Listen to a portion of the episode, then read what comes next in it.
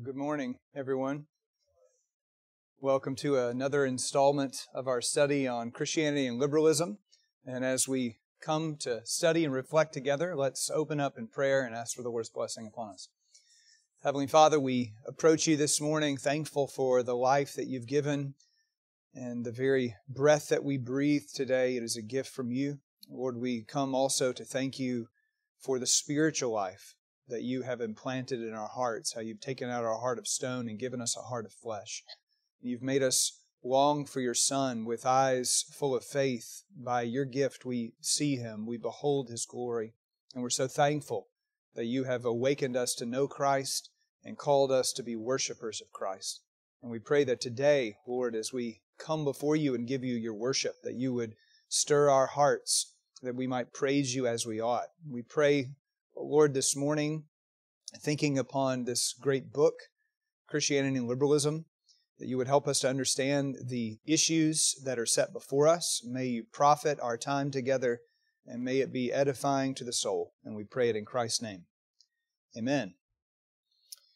All right, after our very long historical introduction to all the doctrinal issues that have been involved leading up to the 19th century and through the 19th century, looking at mounting 19th century controversies to get a taste of the theological landscape. And then, after a little two week view of Machen's life, we finally come to the study of the actual book Christianity and Liberalism. And I hope that you're going to read along with us if you haven't started reading already. And I hope that it'll be a blessing to you. You'll always get more out of any of this that we do if you actually read. Well, what Machen is going to do in this book is to introduce the crisis in his day, namely to show us the difference between two competing religions. That will be his primary argument that it's Christianity, really, or liberalism. Uh, these things cannot be mingled together. And in the chapters that are going to follow in the book, he will spell out the details as they connect to one's view of doctrine generally. So after the introduction, which is chapter 1 in the book, uh, we'll move to uh, look at doctrine, um, and we'll kind of categorically consider the approach to doctrine. And then we'll move to consider God and man, the Bible, Christ, salvation, and the church. And our strategy is simply to spend a week on each chapter. And again, I hope that you'll read it with us.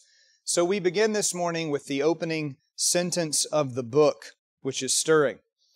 The purpose of this book, he says, is not to decide the religious issue of the present day, but merely to present the issue as sharply and clearly as possible. Now, what is the issue? Well, it's liberalism is not Christianity. That's going to be what this book is all about. And he's going to show you that in spades. And of course, while Machen is saying at the outset in the first sentence that I want to merely show you the issue as sharply and clearly as possible, he's also going to drop bombs along the way showing you that you cannot hold this liberal position and claim the scriptures and claim to know Christ.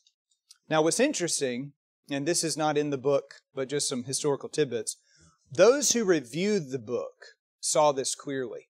Uh, the New York Herald Tribu- Tribune, and you, you got to remember, Presbyterians have no influence in today's world, but a hundred years ago we did. And the New York uh, newspapers covered all these controversies. So, yeah, the New York Herald Tribune is reading Machen's book and making comment on it. Nobody's reading our books today and commenting on it uh, in the New York Times or other publications, but the influence was such at the time. The New York Herald Tribune advised liberals to read this book before undertaking any further reconstruction of Christianity. That's a striking thing for them to say. You guys need to stop and you need to go read this book.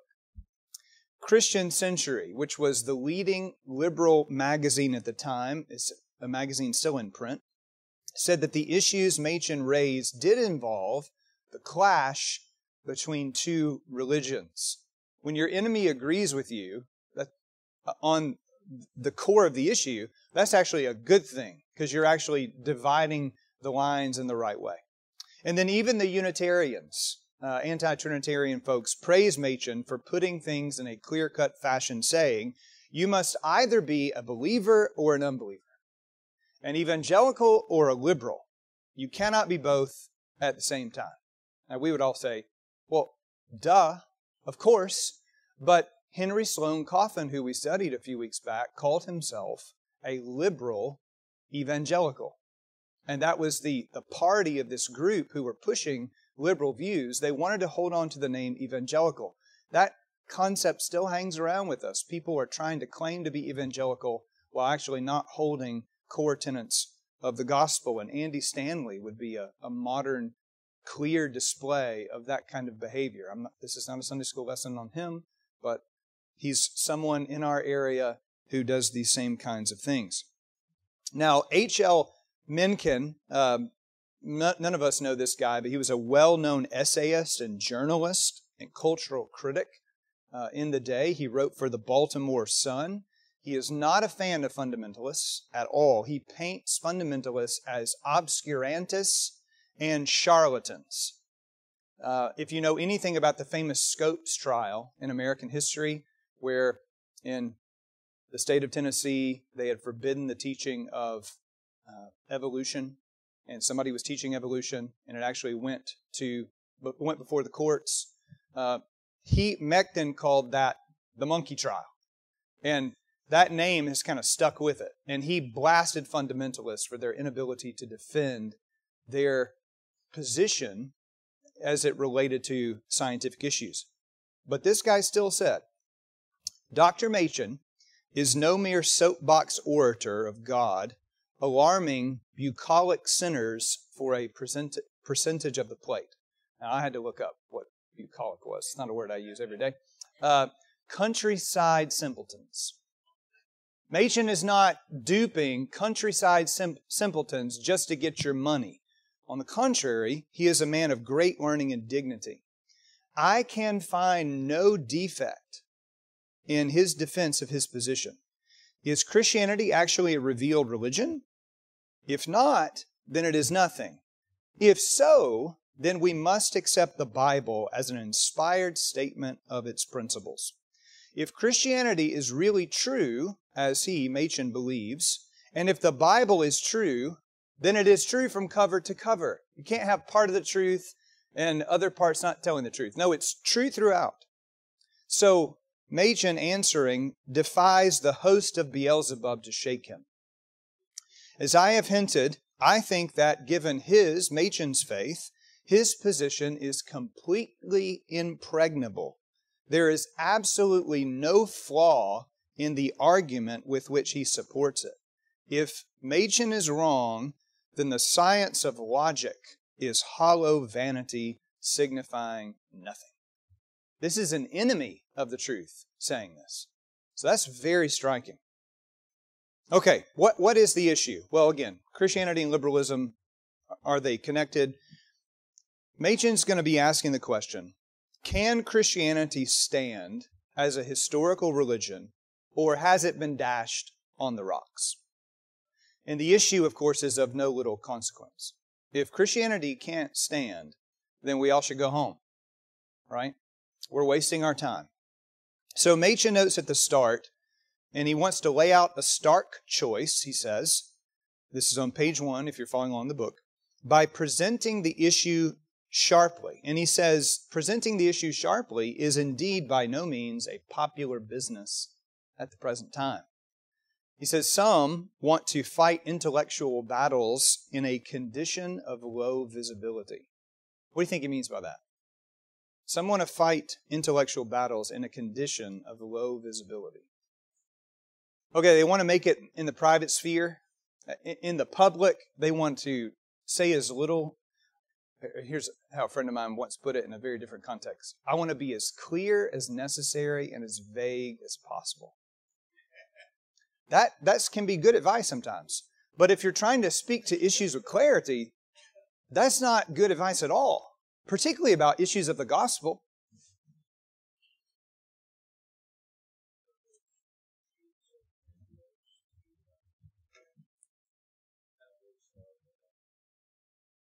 Yeah, so in academic circles, it can be a common thing to, to sound really smart and never be clear, to use big words and nobody knows exactly what you're saying, and you make the issue obscure. You don't bring clarity to the issue. Further, we could recognize, as we think about it, uh, I'll ask this question Why is giving a clear cut definition in religious matters judged, and this is Machen, Machen's language, to be an impious proceeding? If I'm being clear and direct, which is what Machen was known to be, then he was told he was being impious. He wasn't concerned to be pious, to be upright. Um, what's going on here? Well, friends, this is the tolerance police. What about niceness, Dr. Machen? Can't we all just get along? Let's just love one another and get busy with ministry. How can we do ministry if we're so distracted by the doctrinal issues? And you understand, you should be asking, how can we do ministry if we don't agree about the doctrinal issues? What do we have to proclaim if we're so busy doing ministry we can't even focus on what the message is? This man, Machen, and we should be like him, wanted to be clear about what it is I'm saying, what the gospel is saying, and calling people to trust in Scripture, to trust in Christ, to see the necessity as a sinner, to flee to Jesus alone for salvation. And we think about the Apostle Paul and how he deals with these kind of issues in Galatia. We keep coming back to this as we've been teaching this class. Galatians 1, Paul says, But even if we, he includes himself, or an angel from heaven should preach to you a gospel contrary to the one we preach to you, let him be accursed. Let the anathema of God, the fierce fury of the living God, fall upon him. Now, let me reassert this. As we have said before, so I now say again if anyone is preaching to you a gospel contrary to the one you received, let him be accursed. And then Paul violates all the niceness rules when he says in Galatians 5, I wish those who unsettle you would emasculate themselves. Whew. That's serious. The stakes are high. There can be no condition of low visibility. It's laying out what the issues are and calling for the judgment of God on those who refuse to embrace Christ as he's offered in the gospel. So, Machen is intent, he says, to shine light on the religious situation. He says on page one that light can be an uh, impertinent intruder. If you want to remain in the shadowy land, then you don't want the light to come. But, but our job is to shine the light and to shine it with brilliance, even if some don't like the brightness.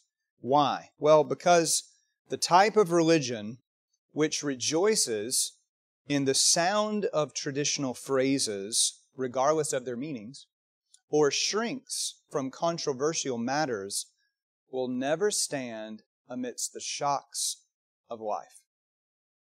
What, is, what do you think he means?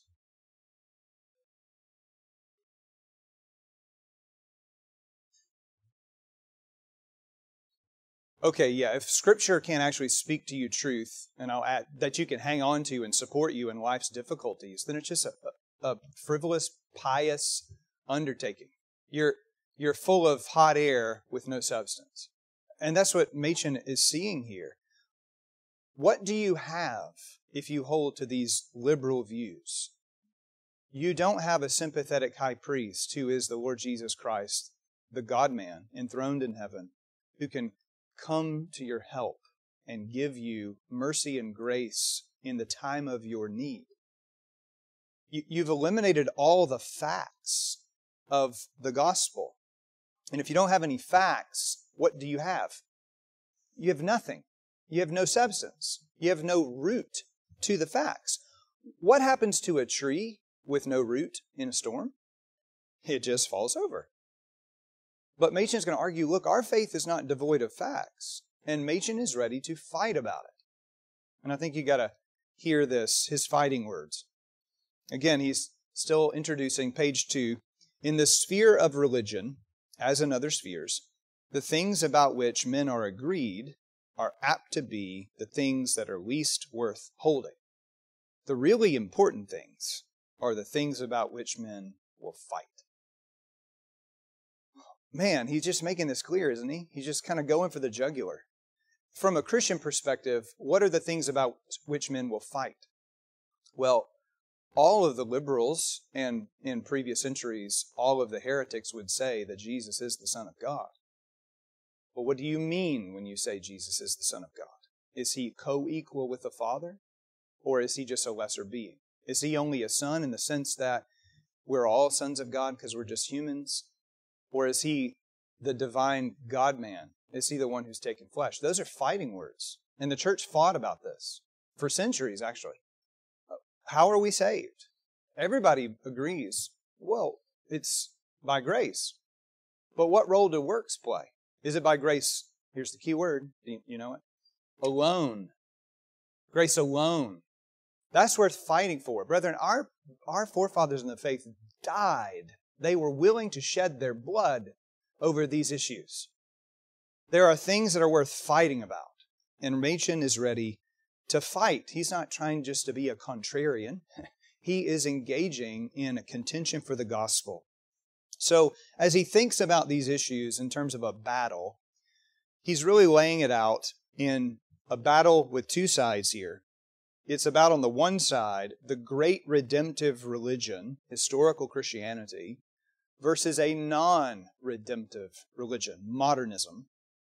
And modernism has hijacked Christian phraseology. It's using Christian terminology. Doesn't it drive you crazy if you're a political conservative when people use the words that you use and they mean different things by them? Absolutely it drives you crazy. Wouldn't it drive you crazy? Make it personal in the context if you're having an argument with your spouse and ladies, your husband is taking your words and meaning completely different things by the things that you're saying than what you mean. Never happens. Yeah, that's right. He should have said, I plead the fifth. This is a frustrating thing. Religious terms have specific meaning in biblical and historical context. And Machen is trying to nail them to the wall. We're not trying to nail jello to the wall, because you can't. We're getting precise about what the scripture teach. So what's, what's different about modernism? Well, modernism is rooted in naturalism. And naturalism denies any entrance of the creative power of God into this world. No miracles, no virgin birth, no bodily resurrection, no new birth in the soul. Now, why has this philosophy of modernism or naturalism emerged?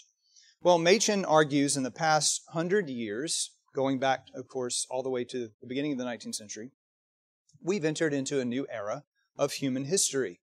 Um, modern inventions, industrialization, and the achievements of science. There's this vast widening of human knowledge. He talks about it in the area of chemistry, physics, psychology, anthropology, archaeology, textual studies. And Machen says, page four, no department of knowledge can maintain its isolation from the modern lust of scientific conquest. Treaties of inviolability, though hallowed by all the sanctions of age long tradition, are being flung ruthlessly to the winds. So you can't say, as science is advancing, oh, this is tradition, this is our sacred cow, it can't be touched. No, everything's being touched. And what's the consequence? Well, look at this picture. Can you see it? Tradition Christians at the time, they're painting modernism as a devil to resist. But according to the modernists, what are the ideas that are that are being resisted by tradition? Equality, individualism, progress. Do you see how the modernists are pushing? Oh, you're painting us as a devil, but we're actually holding the great ideas of the day.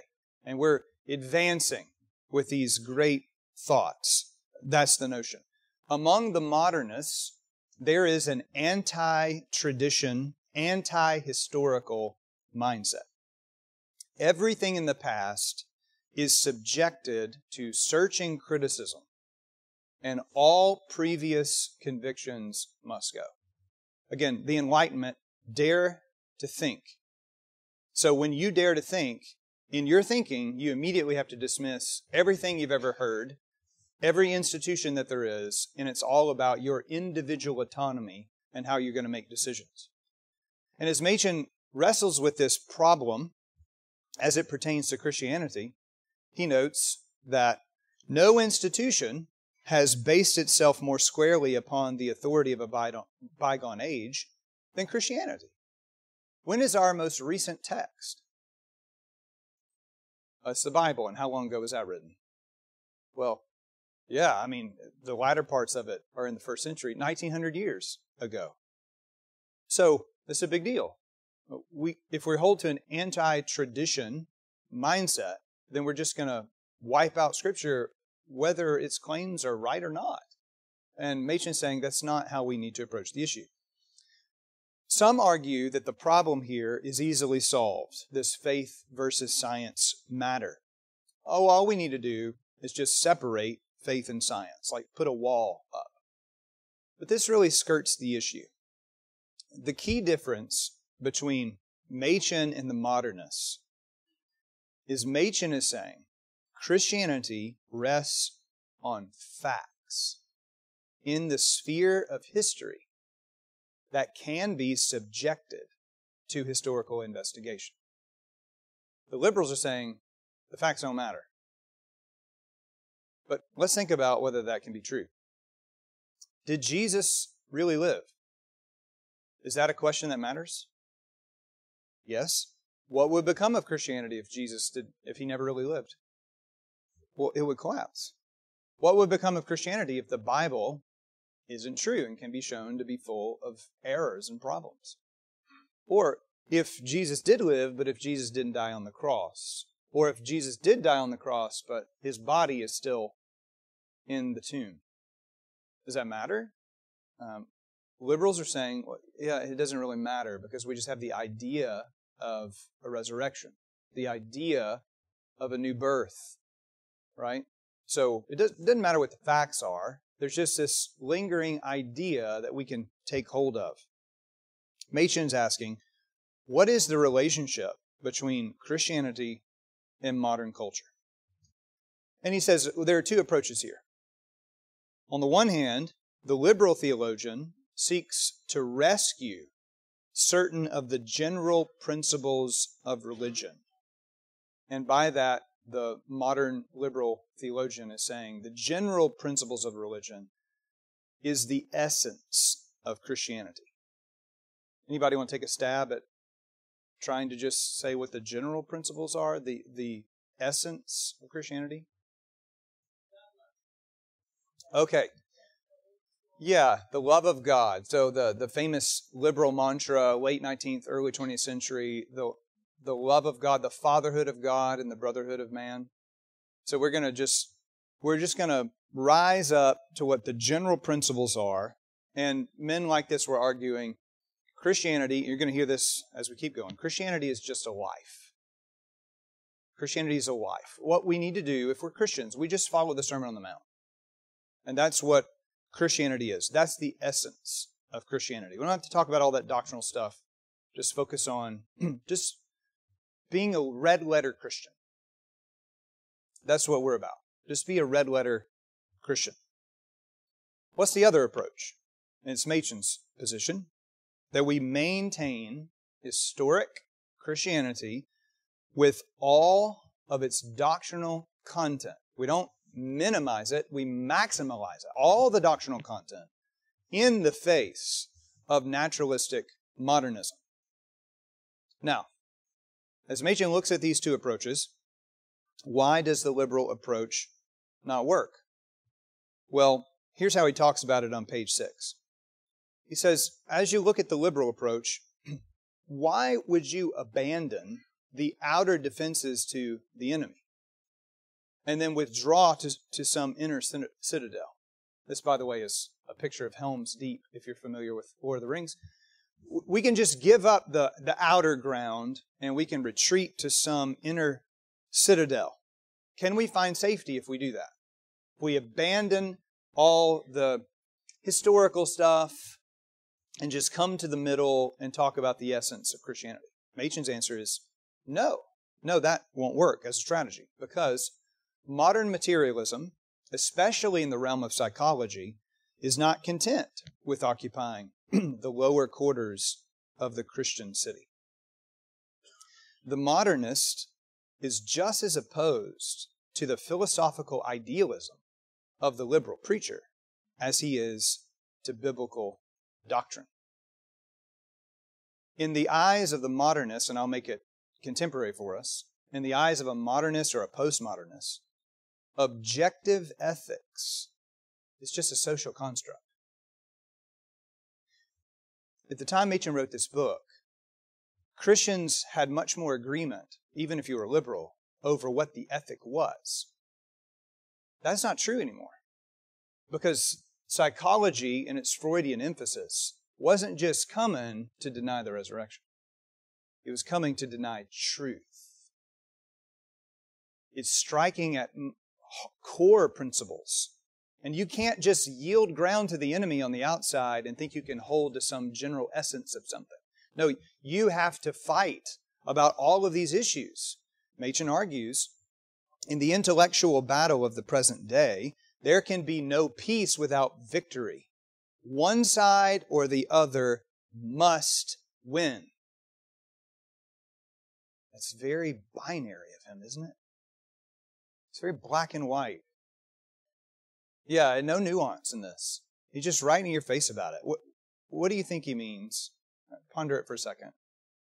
In this area of the intellectual battle, there can be no peace without victory. One side or the other must win. can we say, some people say the Bible is true, some people say it's only sort of true, some people say it's not true at all? It doesn't really matter. No, brethren, we can't say that. Can we say Jesus rose from the dead? That's what some people hold. Some people hold to an idea of a spiritual resurrection. Some people believe that uh, none of that really matters anyway. Can we exist like that? Well, we can try, but that's not going to work, right? We, we've got to get away from this your truth, my truth. There is objective truth. Machen is saying truth must prevail. Truth must win. Truth isn't just an abstract idea. What did Jesus say? John 14, 6. I am the way, the truth, and the life. Truth is a person. If you speak falsehood, you don't just violate an abstract standard, you assault truth, who is Christ. You must speak the truth. We have to contend for the truth. Now, are there primary truths, secondary truths, tertiary truths? Yes, there are.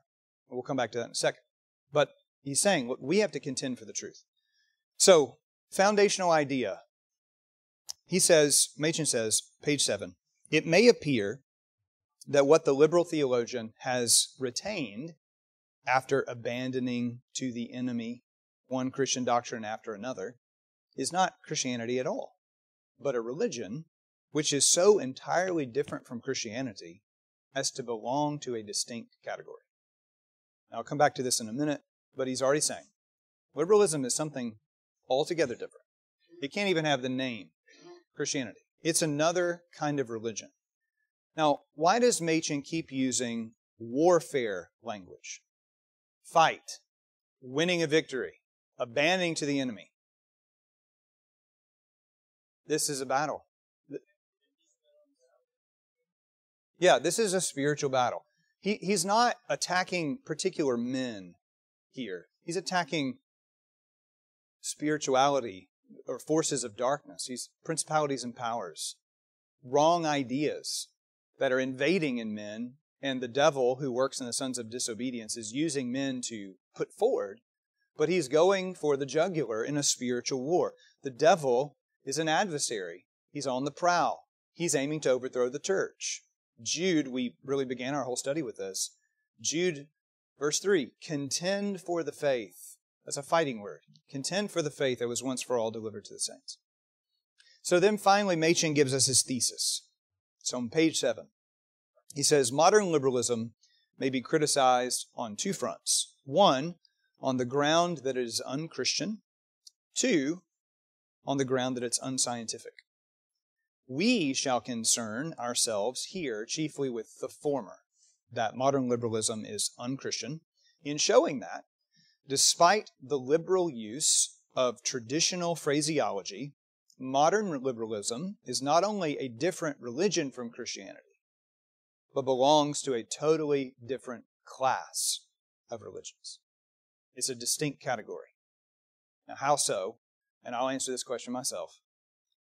Modern liberalism is a works based religion. Christianity is a religion of grace. Modern liberalism is telling you do this, do this, do this, do this, do this, do this. Christianity is saying, behold what Christ has done. And he'll tell us later. Christianity begins with a triumphal indicative. The facts of the gospel. Here's what God has done. So the question is not WWJD. The question is, what has Jesus done? And then we respond to the gospel. So, it's a totally different class of religion. So, the liberals' attempt to rescue Christianity is no rescue at all. Machen argues, page bottom page 7 into page 8. It is not the Christianity of the New Testament, which is in conflict with science, but the supposed Christianity of the modern liberal church. And that the real city of God, and that city of alone, he's using uh, Augustine's categories, the city of God, city of man, the real city of God and that city alone has defenses which are capable of warding off the assaults of modern unbelief. The truth of God can withstand the assaults of modernistic science. God's truth is capable of making a defense and overthrowing strongholds. And Machen was doing this as a scholar. One of his most famous books is a book called The Origin of Paul's Religion. And John commented on it last week. And what's the where did Paul get his religion from? It's a simple yet profound answer, I think is how John put it. Jesus. But uh, I can't even tell you all the rivers of ink spilled trying to show that Paul developed his own idea and it's distinct from Jesus. The red letter Christian movement is trying to put Jesus and Paul at odds with one another. Machen, as a scholar, defends the origin of Paul's religion. He got it from Jesus Christ. Or The Virgin Birth, another one of his great scholarly works, published in 1930. Uh, he rigorously defends the virgin birth against all the modern liberal and higher critical onslaught. He's a scholar of the first rank. We can defend the truth. We don't have to yield the truth to the enemy. We can stand on these issues. In liberalism's missteps, in trying to remove from Christianity everything that could possibly be objected to in the name of science, you'll see how liberalism does that. In the name of science, we can just remove what might be objectionable. Can you think of things that were given away in the name of science? Okay, yes, yeah, supernaturalism as a whole. So that kind of eliminates all kinds of things. Virgin birth, penal substitutionary atonement, uh, the, the resurrection of Christ, miracles of Jesus, creation. Today, we might advance it to say that homosexuality is a willful sin. That's being surrendered. Okay, well, you're just born that way. Or abortion is murder. No, we'll just make the science say that that's not really a person in there. Truth is objective. No, we're just, we can get rid of that. Truth can be subjective. That there are actually only two genders. Well, science is saying, oh, I, don't, I don't know about that anymore. And we'll teach all, all of our, all, all the folks in the medical community that it's a little more complicated than that. Machen says, look, in trying to bribe off the enemy by those concessions, which the enemy most desires, the apologist has really abandoned what he started out to defend. Here, as in many other departments of life, it appears that the things that are sometimes thought to be the hardest to defend are also the things most worth defending. Is it hard to defend in a modern world the doctrine of biblical creation? Yes. Is it worth defending? Absolutely. Absolutely. So, a crucial assertion here. If the preaching of the church is controlled by the liberals, Christianity will perish, Machen's saying. The gospel will be totally destroyed. And this is Machen's frustration at the seminary level. You're trying to move us away from scholarly focus on how to defend these issues and just talk about ministry stuff. But you're losing where to fight the battle. You're not training men in how to engage against these ideas. Vastly more important, he says, than all questions with regard to methods of preaching is the root question as to what it is that shall be preached. Let's not just talk about the theory of how to make a good speech. Let's talk about what you should actually preach. What should be the substance in the proclamation of the gospel? And it raises a question as to the content of the gospel. 1 Corinthians 13, 3 to 5. And I'm going to make a big push here because I got to hurry up. For I delivered to you as of first importance. This is a first tier issue what I also received that Christ died for our sins according to the Scriptures, that he was buried, that he was raised on the third day according to the Scriptures, and that he appeared, he was seen uh, by Cephas and then the twelve. These are fundamental issues. A number of the fundamentals are in this particular statement. There's a content of the gospel that you actually have to communicate. You can't communicate the gospel without words. Words are necessary, and particular words about particular things are necessary. Now, the liberals were holding, um, you know, some are saying, look, th- this whole idea of an infallible Bible, we don't even have to defend the issue. Let's just not even defend it. That's not even worth our time. We can just be disinterested in the question. The Bible doesn't need a defense. Well, I mean, that sound it can sound pious, but no, you need to be able to defend it. Uh, or there are other people saying, "What the whole thing is just hopeless anyway. We've already lost uh, the ground here about the Bible being true. And the liberals are comparing folks who defend miracles with those who believe the earth is flat. Machen says they're calling us, and I quote him, people with arrested development. What's a, a blunter way to say that? You, you're, yeah, you're a bunch of retards. You're stupid people. That's why you believe all this stuff. Um, those in the second category who think the battle is hopelessly lost, Machen says, have grossly overestimated the achievements of science. Now, he gets on a tangent here, and I may have to skip some of the things in my notes, but if y'all allow me to show you what he's trying to say. As we look at the modern world, we can say, okay, what are the pros of modernism? Has modernism actually giving us something that's good? Well, we can go to the dentist. And you may think that's not good. Um, well, that's easy for you to say prior to the 20th century, and you didn't understand what it was like to have an abscess tooth and what it might do to you, kill you. Um, simple things can be remedied. Are antibiotics good? Well, in many ways, no. But in some ways, yes. Uh, we have found an ability to speak to particular diseases, to, to help. Uh, that is an advantage of living in the modern world. So Machen says, look, it's true there's an improvement in some areas, but in other ways there's been a lamentable decline. The improvement appears in the physical condition of life, but in the spiritual realm there's a corresponding loss. What about art? What about literature?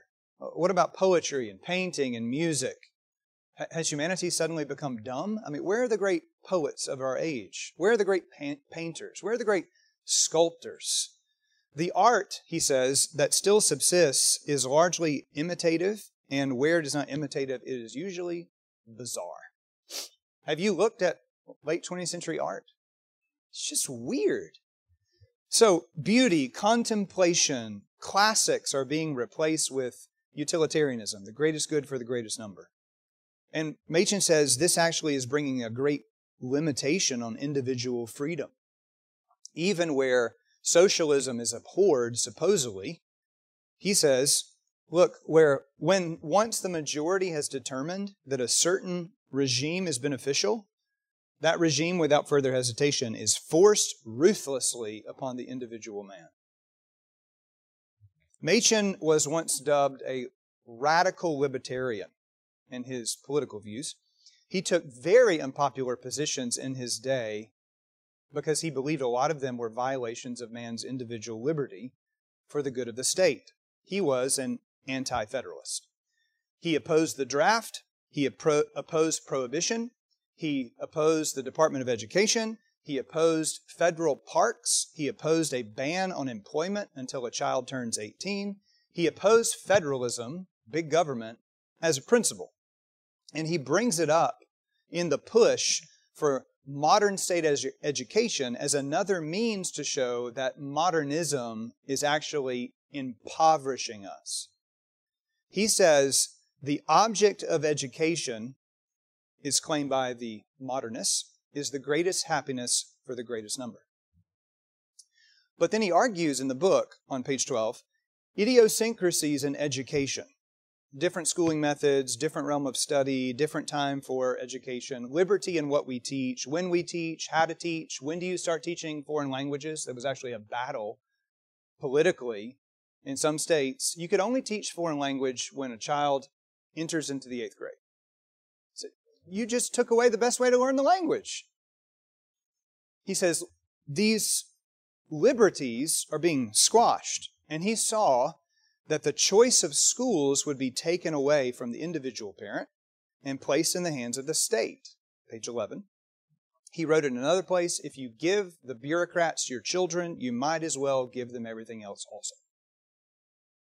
He wanted no governmental intervention in these things because if they get control, the state then exercises its authority through the instruments that are ready to hand and at once, therefore, the child is placed under the control of psychological experts, themselves without the slightest acquaintance with the higher realms of human life, who proceed to prevent any such acquaintance being gained by those who come into their care. What is he saying? The state is quickly handing your children over to the modernists, the psychologists, who have no concern for spiritual issues and then they're trying to teach morality.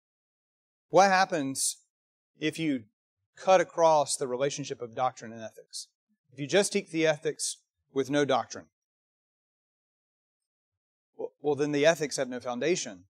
And eventually, the ethics, as they're studied in isolation from what is objectively true, become situationally true. And we have situational ethics, or your truth, my truth. And we create a mindset among us where might makes right. The survival of the fittest. I'll just impose what I think is best. He says, um, look, uh, he's not against public education. He makes a comment about it here. A public school system in itself is indeed of enormous benefit to the race, but it is of benefit only if it is kept healthy at every moment by the absolutely free possibility of the, of the competition of private schools a public school system, if it means the providing of free education for those who desire it, is a noteworthy and beneficent achievement of modern times. But when once it becomes monopolistic, it is the most perfect instrument of tyranny which has yet been devised. Why? Because modernism gains control and pushes its views on everyone. It becomes totalitarian and it dominates. That's all a tangent. We get back to the main point. Modern is not better. In view of the lamentable, uh, lamentable defects of modern life, a type of religion certainly should not be commended simply because it's modern or condemned simply because it's old. You see what he's getting at?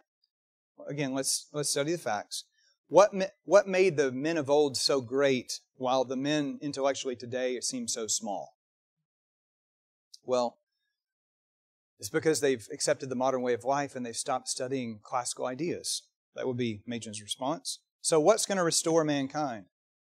Machen wants a new reformation. Uh, the, the Christian religion being communicated as it has been historically conveyed. A message of divine grace, he says, almost forgotten now, as it was forgotten in the Middle Ages, but destined to burst forth once more in God's good time in a new reformation.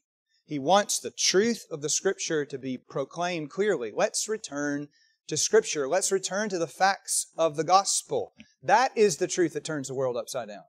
So let's be, again, doctrinally maximalists. Let's communicate all the doctrines of this glorious salvation and communicate it clearly. And he says in closing, here's my goal. By showing what Christianity is not, the liberals' reconstruction, we hope to be able to show what Christianity is in order that men may ter- be led to turn from the weak, beggarly elements and have rescue, uh, sorry, have recourse again to the grace of God. Modernism is simply offering you something that says, save yourself by being a good person. I want to take you to the theology of grace. And it's a new Reformation because what was being heralded at the Reformation? Scripture alone, grace alone, salvation through grace alone, faith alone, in Christ alone, to the glory of God alone. That's what we want to get back to. And we want to proclaim this vigorously. Well, what fun he's laying out for us. As he sets the stage to the issues, please read the book. You'll benefit more if you do. That's the third time I've said this in the class, but on purpose. Uh, and we'll continue balancing through the chapters uh, next week. Well, let me pray for us. Heavenly Father, we come thanking you in your providence for your servant, J. Gresham Machen. And Lord, we recognize that many of the things he sets forward are clearly true, and yet the world did not accept it, and the world still does not accept it. And yet it is, nevertheless, Christ's means as we set forth the gospel to save sinners. Help us to not retreat from proclaiming the gospel. Rather, give us boldness in speaking for you and standing for the truth. And we pray this in Christ's name. Amen.